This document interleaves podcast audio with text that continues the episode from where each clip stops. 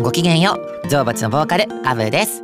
KB ラジオなんと今回第10回目です。イエーイ。10回続いた。ね10回続くって結構大事じゃないですか？友達と10回会うって結構深くないですか？私10回お仕事するって結構大事な気がするんですけど。まあこの10回目もまあすごい素敵な回にきっとなってるんですけどもいろんなこと話してると思います。今年も残るところあとわずかとなっておりますけど皆さんいかがお過ごしでしょうか？うんあっという間に12月も中頃でかな？うんなってきて。今年早かったですね。皆さんどうでしたか？私はねこの1年が早かったと同時に4年分ぐらいやったんじゃないかなと思っていてかといってね4歳年取ったかっていうと4歳若返ってる気がするんですね。あの 本当に4人分生きたなアブちゃんをっていうぐらいのすごく素敵な1年がもうすぐ終わろうとしてる。そして私誕生日クリスマスなのでもうそろそろこの時期かっていつもワクワクウキウキしています。近所ですね私。うんいろんなことあったな。うん。2021年2年ぐらいからずっと準備してきたものが2023年いろんなものが出た。その波を今たくさん受けて活動している上で例えばメディアの出演だったりとかあのテレビに女王蜂が出てることがなかなか増えてきたなだったりとかこうやってメディアに出ることが増えていった上でうんやっぱりいろんな人に会って幸せ者だなと手短になんですが 日々思っています。私だけじゃないんだなっていうのをすごく日々感じながらツアーも始まって毎日楽しく過ごしております。年末は今年はねフェス出ないんよ私たち女王蜂。あのね それは多分事務所がすごく事務所の皆さんが気を使ってくれてあの年末最後はクリスマスあたりのライブで私はあの仕事納めなんですけどもお正月が久しぶりにゆっくり迎えられるのかななんて思ってます。今からその予定も立てているので楽しみにやっていきたいなと思っております。えー、キュービーラジオなんですけども引き続き俳優の向井治さんをお招きしております。今回は向井さんに私が話したいなってずっと思ってたことうんいっぱい考えて今日は来ちゃったのでそれをたくさんぶつけてで私もなんかいただいて交換をたくさんしていいセッションができるんじゃないかなって思っています。ぜひともお楽しみに。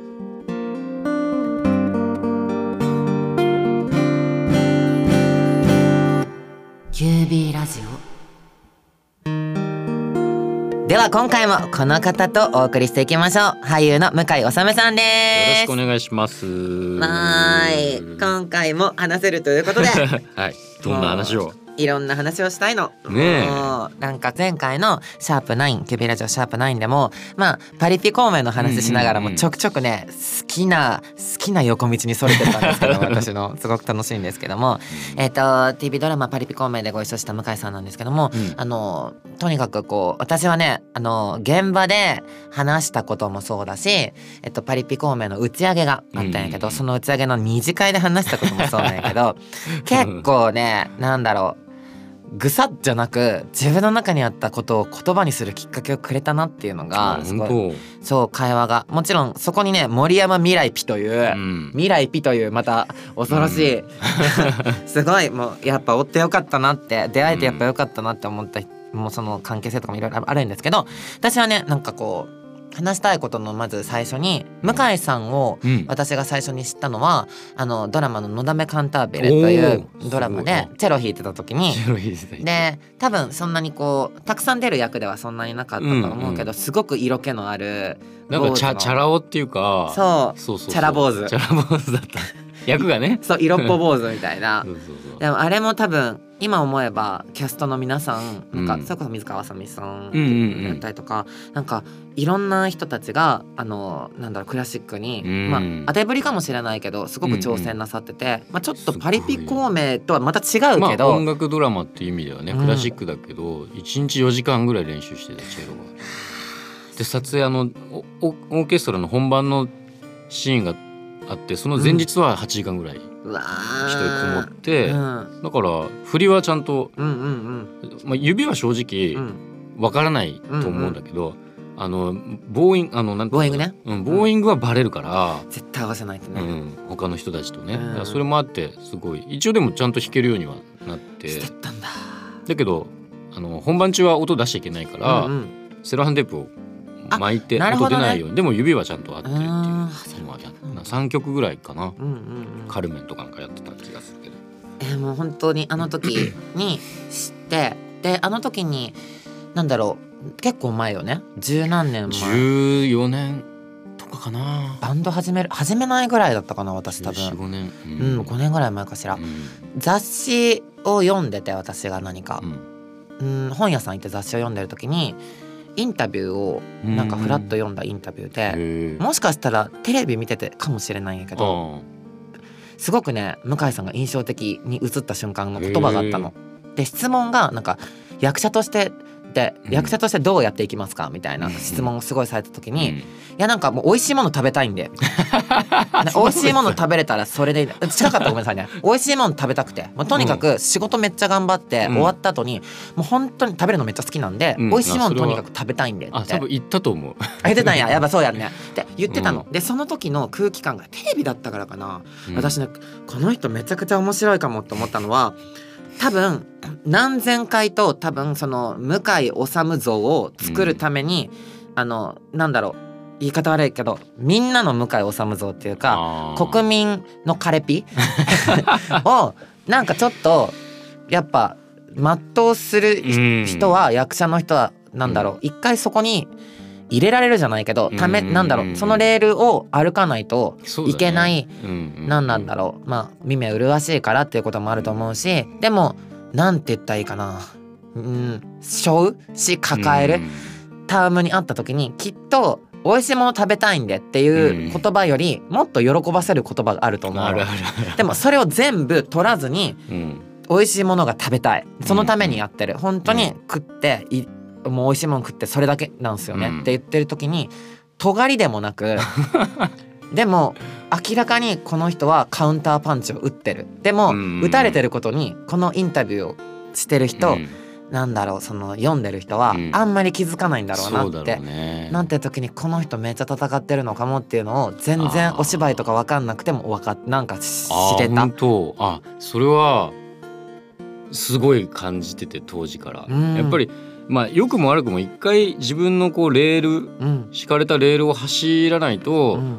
そういうある意味自分でこう壁を作らないと、うん。自分といううん。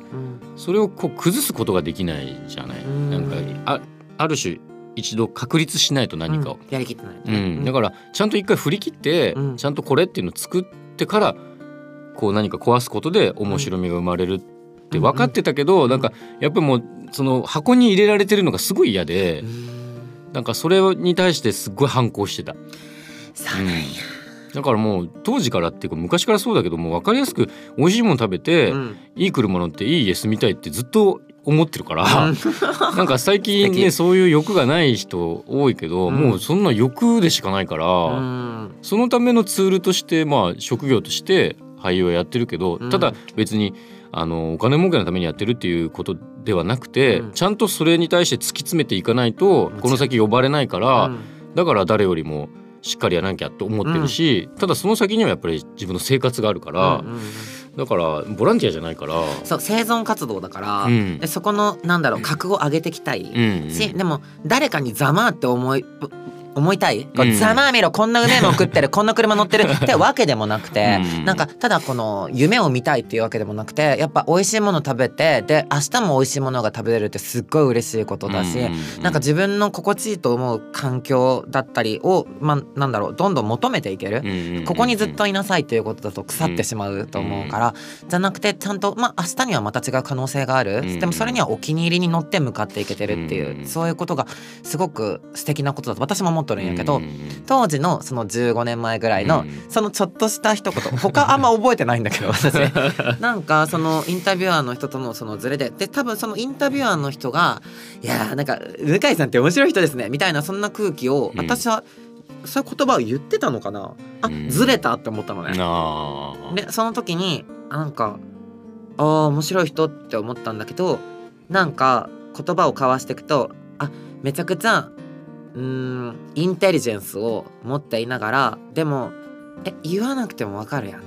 っていうことを 当時結構やっぱ言ってあったのかなっていう なんとなくの察しがうん時を超えてあった。たあった。すごいあったそういう時期は、ううん。ん、なんかイライラっていうか仕事はいっぱいあるんだけど、うん。なんかちょっとこっちじゃないなっていうのとかもう求められてるものをやらなきゃいけない時だったから、うん。なんかそれにう、そうそれにちょっと嫌気がさしてる時期もやっぱたくさんあって、んうん、だからすごい40代になってすごい楽になってで本当に食べるのが好きってあの欲求のはけ口が分かりやすくある人間だから、うんうんだからそこに向かっていけるから、ん。す美味しいもの食べてればもう本当幸せって思えるすごうん。い単純な人間だから、え自分が何が好きなのか分かんない人とか何がやりたいのか分かんない人ってかかわいそうだなって別に見下す意味じゃなくて、うんうん。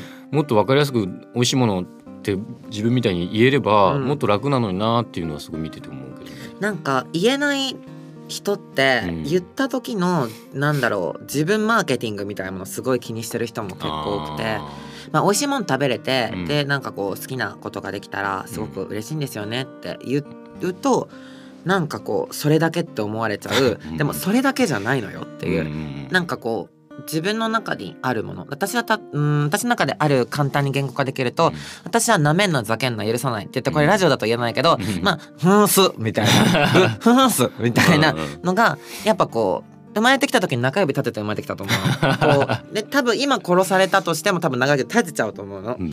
でもこれが私の中の隠し味だしうん。なんかそれがないとなんだろう自分の中の大義っていうか何かができないうんっていう風に思っちゃう。うん。でもそれを守るものとしては話したい人とうんうんうんお話をして自分の人生の今まであったものを人となんだろう見せ合うでもなく、うん会話をすることで何かが始まってセッションしてフュージョンして、より良いより面白い自分にどんどんなっていける。うん自分だけじゃなく。って思った時になんか自分の性格を自分で新しく超えることができる新陳代謝を促せるってことがすごく嬉しくて。うん。でもそれをするためには美味しいもの最高とか。うんやっぱ友達大事とか。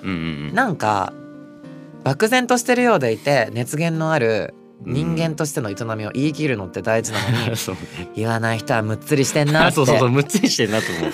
言えばいいのになそっちが楽なのになって。楽にならないモラトリアもうん。いやちょっと今お腹痛くていやちょっと正直寝てなくてみたいな感じでチラチラ出してくんじゃん、ねえそのなんか誘い水やめなよって すごい思っちゃうんですけど、うん。どんどん広げちゃうんやけど。あのあとちょっと違かったらあれなんやけどバーテンをやってた時にスカウトされたの、そう。そうバーテンダー時代に、うん。まあっていうか自分でお店をやってて。あお店やっとったんや。そううん。店店長やってて、うんうん。そこに当時のマネージャーがうんうんうん。スカウトしに来てっていうのが最初、結構早くで何歳でお店やってらっしゃったの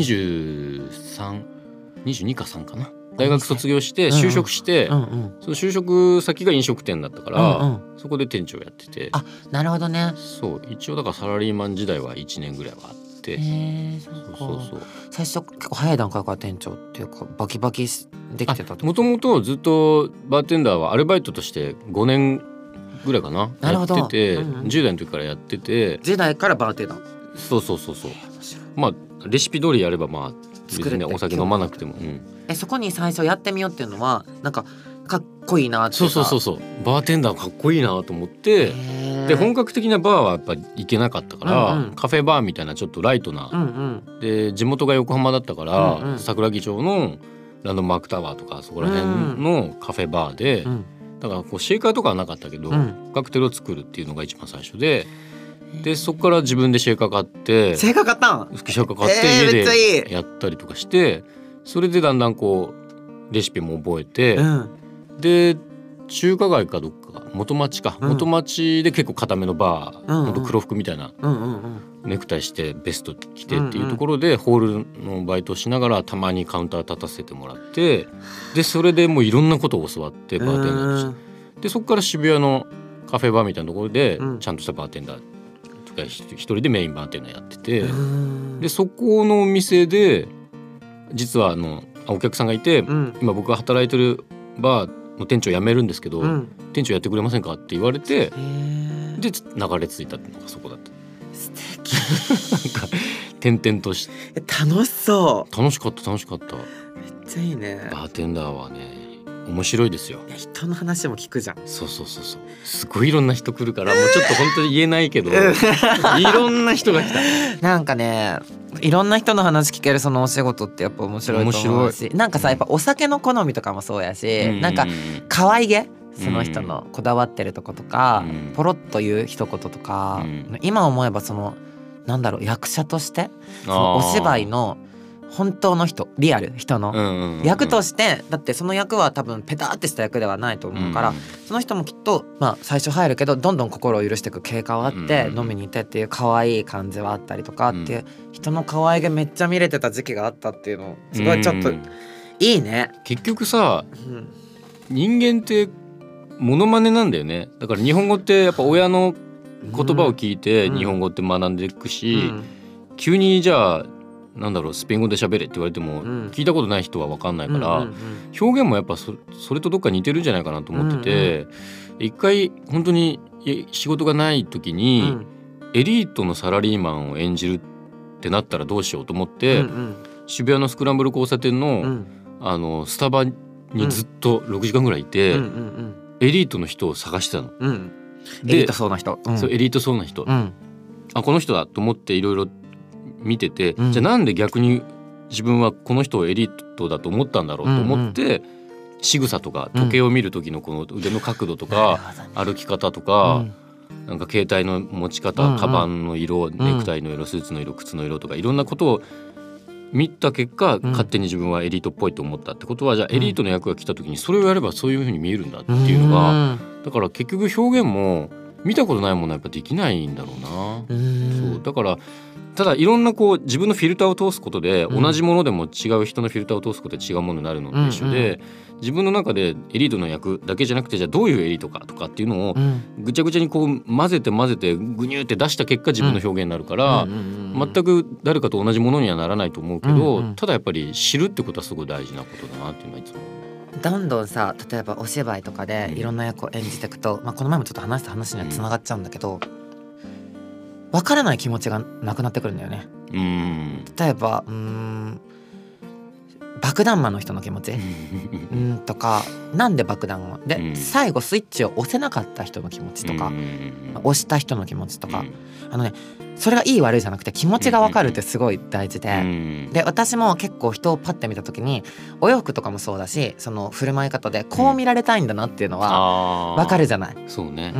ん、で分かるって言い方あれだけどなんか情報は見えるっていうかなんだろうちょっとしたことなんだけどうんうんで愛されたいんだなとか、うんうん、この人は分かってほしいんだなとか。でこの人はな交換がしたいんだなとか、うん。セッションがしたいのかそれとも聞いてほしいだけの人なのかとかもう多分もう23個と交わせば お洋服も含めて分かるみたいなのが、うん。私もちょっとあって。うん。その上でこう役っていうのってなんか今話してらっしゃったことでだから見てて面白かったんだなって、うん。心を泳がせてくれたんだなこのお芝居はっていうのがちょっと分かった。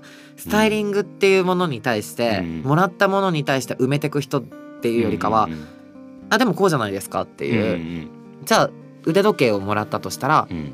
じゃあこの腕時計は大体まあこれくらいで。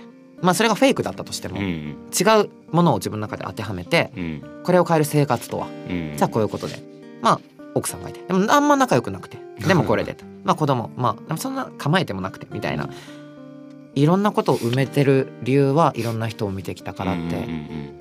すっごい私の中で勝手に腑に落ちた。あ これをじいろんな人見てきたからねっていう風に答えない人いるから、あまあ、実際見見てきてない人も多い気がする。ななんだろう。ね。まあ表面しか見てないとね。だしスタバに6時間いない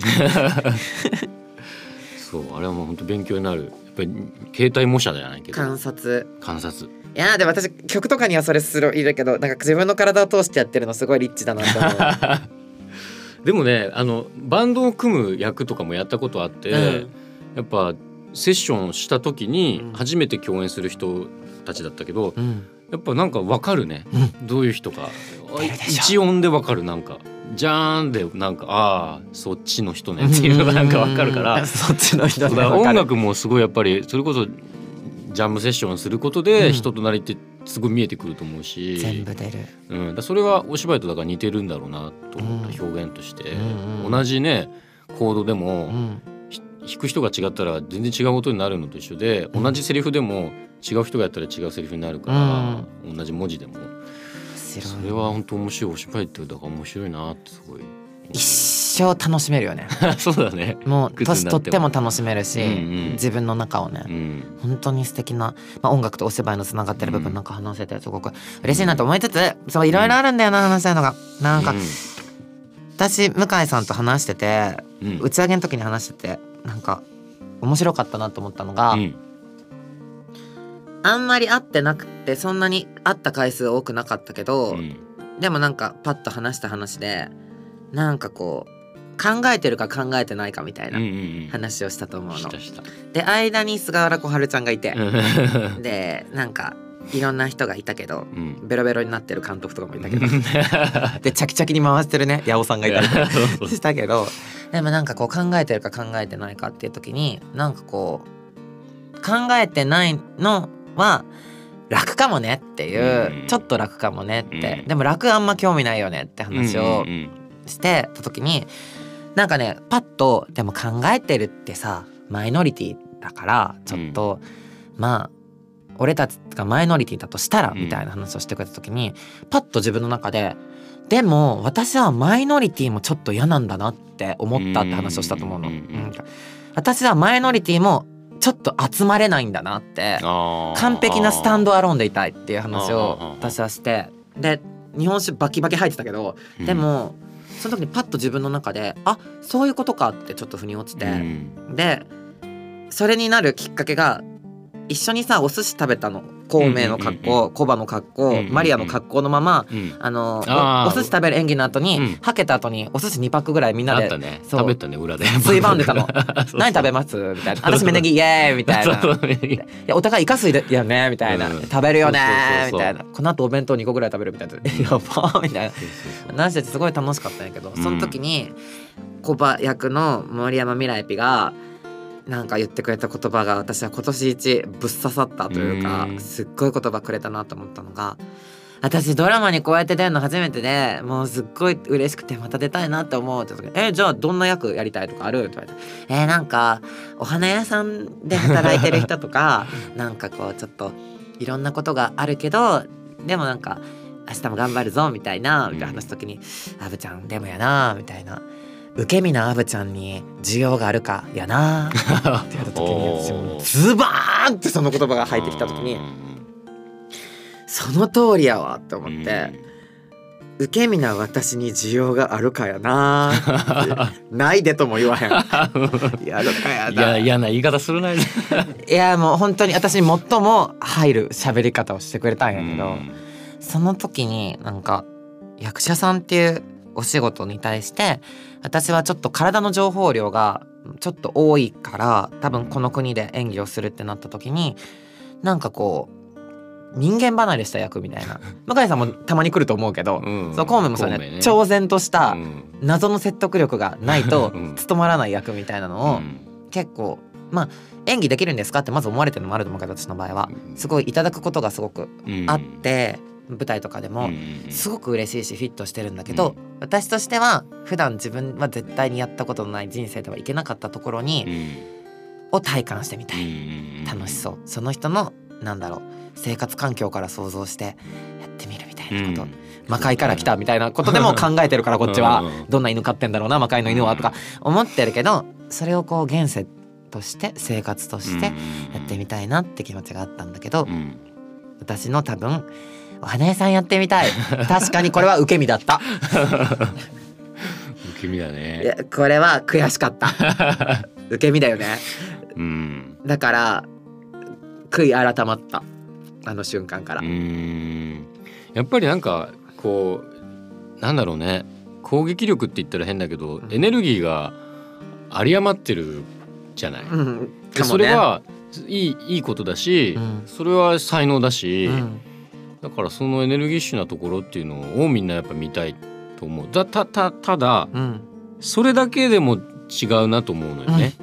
そう。なんかそうなの。結局一曲集中しちゃうとうん。飽きるの早いし、こっちがまずうん。やってるこっちが。うん。だからいろんなことをやってお芝居もそうだけどずっと一年中なんか違う役やってるともうアウトプットしかなくなっちゃってて、うん。だからインプットをしないといけなくて、それで1ヶ月休むとか、うんうんっていうのをこの前やって、そうやって入れていかないと枯渇していくからだから逆の役もパリピ孔明、まあ、あれ自体はもう突拍子もないものだから あれと何かを比較してもしょうがないんだけど、うん。この前やってたその舞台とは全然違うけど、両方やっぱやりたくなるし、うんうん。でちゃんと成立させなきゃいけないから、うんうん。だからエネルギーが有り余ってるからってバーって出し続けることも必要だけど、うん。ちゃんと貯める時も必要だしそれがプライベートなのか、仕事の面で違う方向でやるのかっていうのはまた全然違うと思うし、なんか曲を作ってライブをするってうん。私の中で結構不思議な位置にあってうん。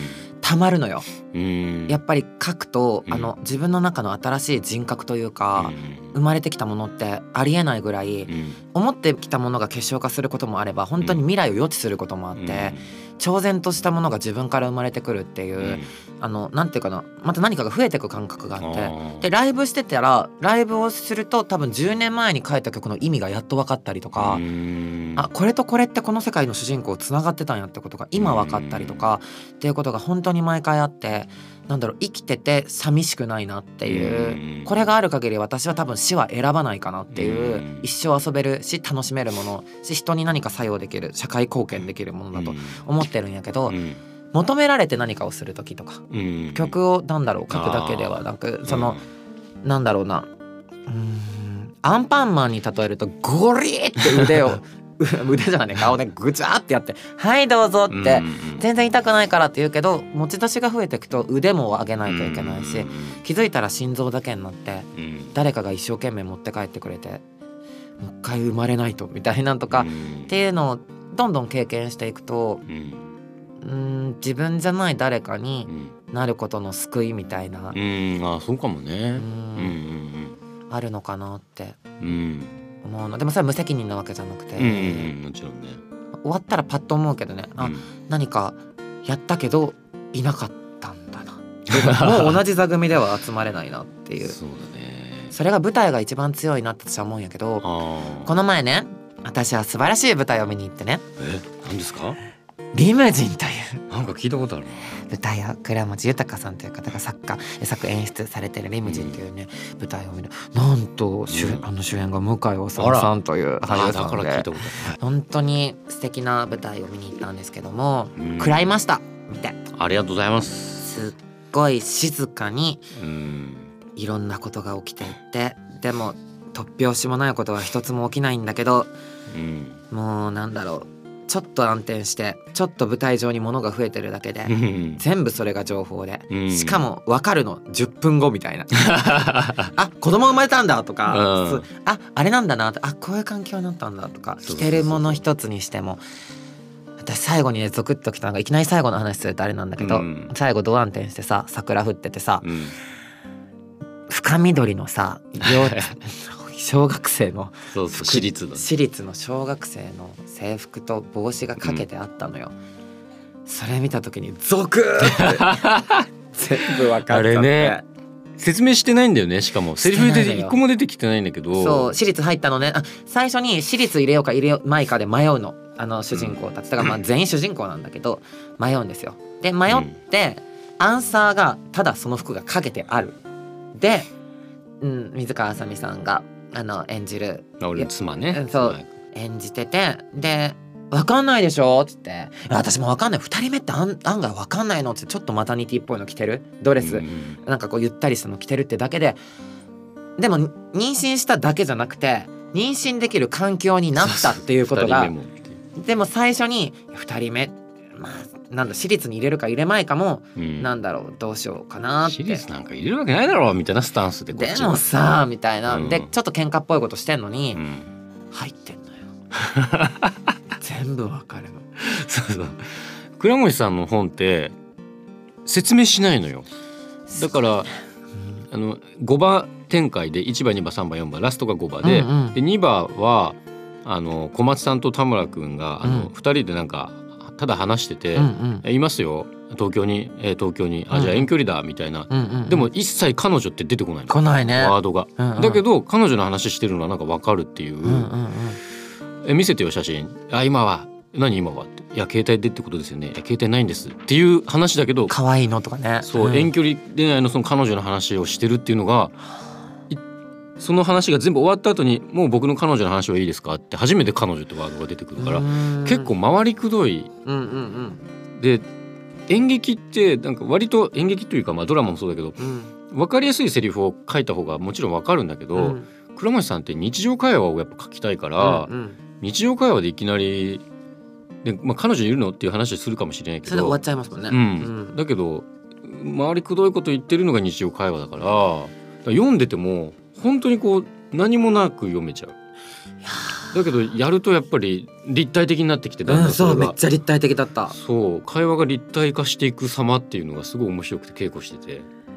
すごいこの現場面白いなと思いながらでもねなんかねクスッと笑う瞬間がたくさんあって私好きだったのはそうあのソルティなんとかああそうなんとかライチねって言って、うんうんもう正解出てんなそう言った時に遮奪っていうふうに思ったよおしゃれって思ったんやけどうんなんかこの言わないことで立ち上がる何かっていうのを、うん本当にポコポコポコポコ立ち上げてであんまりその立ち上がったことを祝福しない、そううん。する人もいる、あのうん立ち上がったねすごいでしょっていうことじゃなくて、もうはい立ち上がりました。で、まあ、またそれがまた何かうん違ったことになっていくこともあれば、それだけのこともあるし、うん。っていうのが関係性があるからできる会話っていうか、ん。そうそうそうなんだよね、うん。だから本当に台本読んでる時は大丈夫かなっていう正直。何も起こっとらんけど何にも起こってないなこれと思ったけど、うん。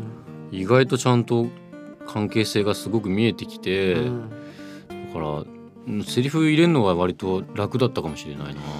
やっぱ会話だとうん。自分のセリフって無理やりやらなくても相手がこう来たから普通にこう返すっていうのでうん成立しちゃってるから、うん。あんまり覚えるっていうよりはただ返せばうんよかっただけで、うんあんまりまあ長台詞もちょっとあったけど、それ以外は本当にストレスなくやってたかなずっと。なんか途中から演劇でこれ良かったなって思った。なんかどんどん立ち上がってくうる、ん。ちょっとうん人間の避けて通れない嫌な感じ、うん。でも嫌味に言わないのよ。なんかこう、うん。どうしようもないの。もう動かせないの。人がいたらもう溜まってくる檻みたいなうん。もの。うん。そば、にないともういけないもの。でもだんだん無視していくのよねその檻を。そうそうそうそう登場人ずれていくからね。いろんなものが。でもしゃあないよね にどんどんなってって、うん。でしゃあないよねの形がどんどんもうベターっと舞台中に張り巡らされて、でも最後は綺麗なのよ。うん。あれねあれずるいよね。ずるいの。あの演劇っていうかもうなんか本当に映画見てるような感じになるそあのライティングと演出はもう劇場入る直前ぐらいに決まったのかな、う。うんうんうん。何にも台本には書いてなくて、うんうんうん。倉本さんが急にこういうライティングでこうやって桜降らせてうんうん。やりましょうっていうのを急に言い始めて、ああそういうことかと思って。すっごい世の中に対する攻撃だと思った。うん私は。かもね。暗いっていうかあの、うん。絶対に私はトラウマになった。私は。うん。でもなんかあもでもトラウマになったイコールなんか前回もちょっと話したかもしれんけど100人が100うんうんうん。人トラウマになってほしいじゃなくて、うんうんうん。多分何人かがトラウマになっただけで後の人たちはあやっぱうまかったなとか、うん。あやっぱその演劇でしか見れないものを見れたなっていうことが楽しかったと思うねんだけど、うん。私は食らったね。そっか。まあもともと5年前に倉持さんと飲んでて、うん。で本田劇場でやりましょうってなって、でまあ本当は3年前にやるはずだった。ねコロナだね。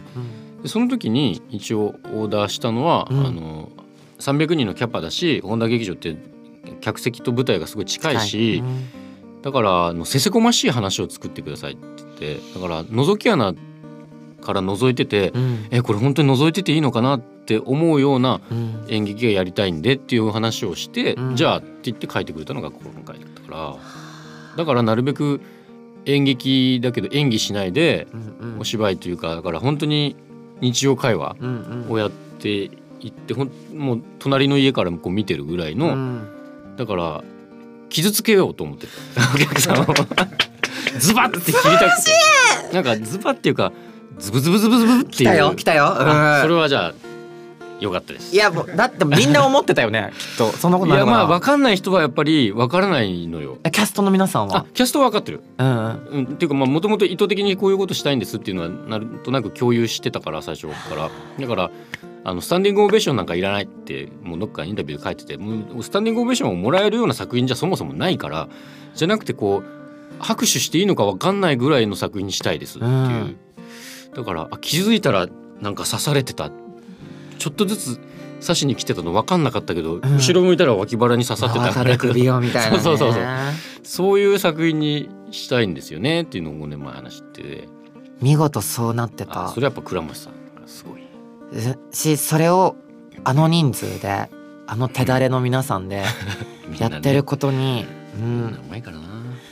えでもなんか私もやっぱ傷つけたいって思ったりとか、うん。傷ついてほしいって思いながらうん。ステージを作るの。うんうんうんでやっぱ傷つけるっていうことは、まあ、悔い改めたいみたいな、うん。なんか食らってほしいみたいなっていう世直しみたいな、うん。っていうのもあるんやけどなんかこんなことがあるのに無視して生きていてはいけないし、その感度を絶対に低めないでほしい、うん。傷つくっていうことはうん。感度が高いまま生きるってことだから、その感度をオフした方が絶対楽で、うん。で多分あの「リムジン」っていう演劇の最終局面ではみんな感度をオフしていってた気がしてて、うん。感度をオフすることによって何か手に入った生活だったりとうんうんかうんうん。システムなんだろう。世の中が社会がちょっと彼彼女たち彼らの中のうん。和の社会うん。がなんだろうグレードが上がった。うん。けどとんでもなく気持ちは置き去りにされてるっていうそうだか。ね。そうだから唯一変わってないのがあの小松さんと青木さやかさんがやってた夫婦だけが何も変わってないっていう、あとは全員変わっちゃってる。あの二人も怖いね。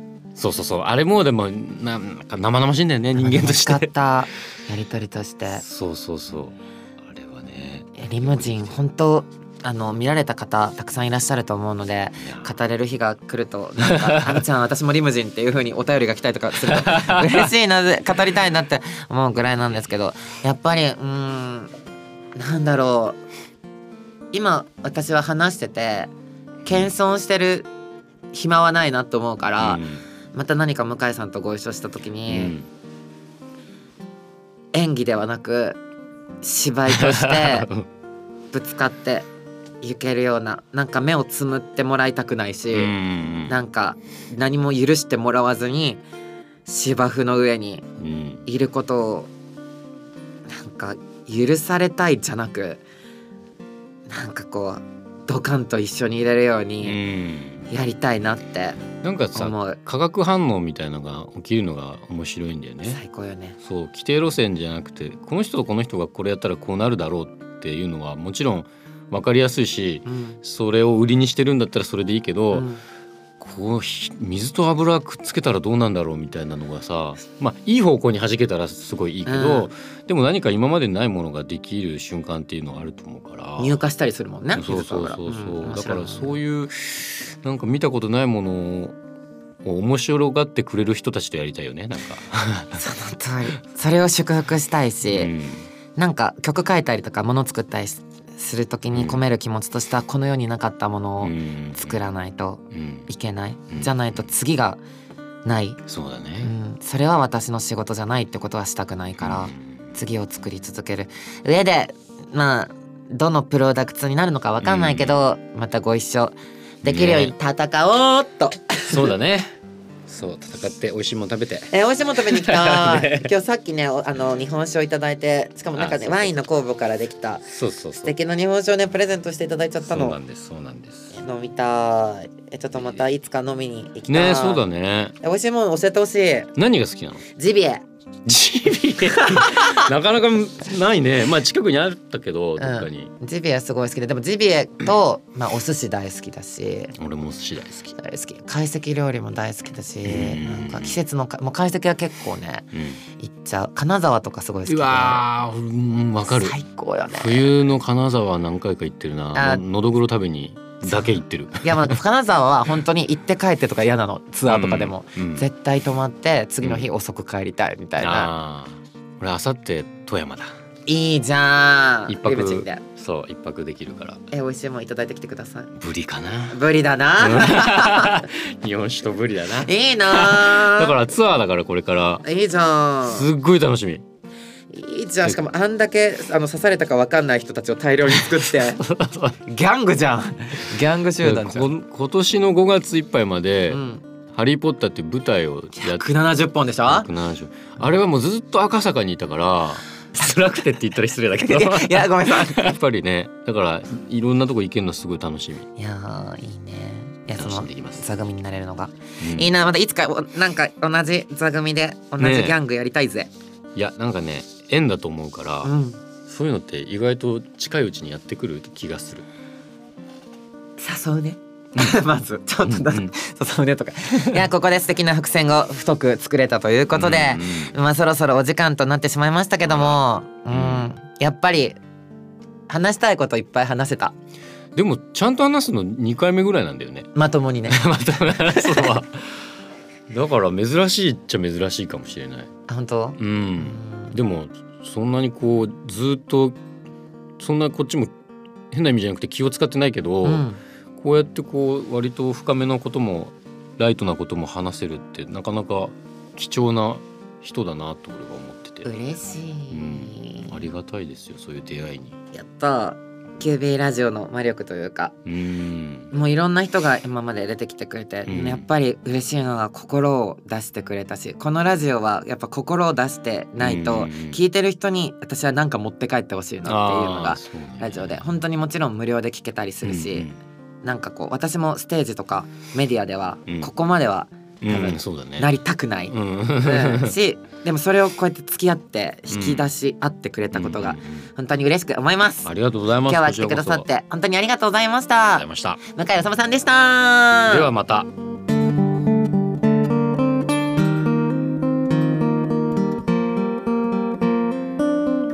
お送りしてきました QB ラジオ。いかがでしたでしょうか？向井さん。向井さんやっぱ話してて楽しかったです。話したいなと思っていることが。今日の分は全部話せました。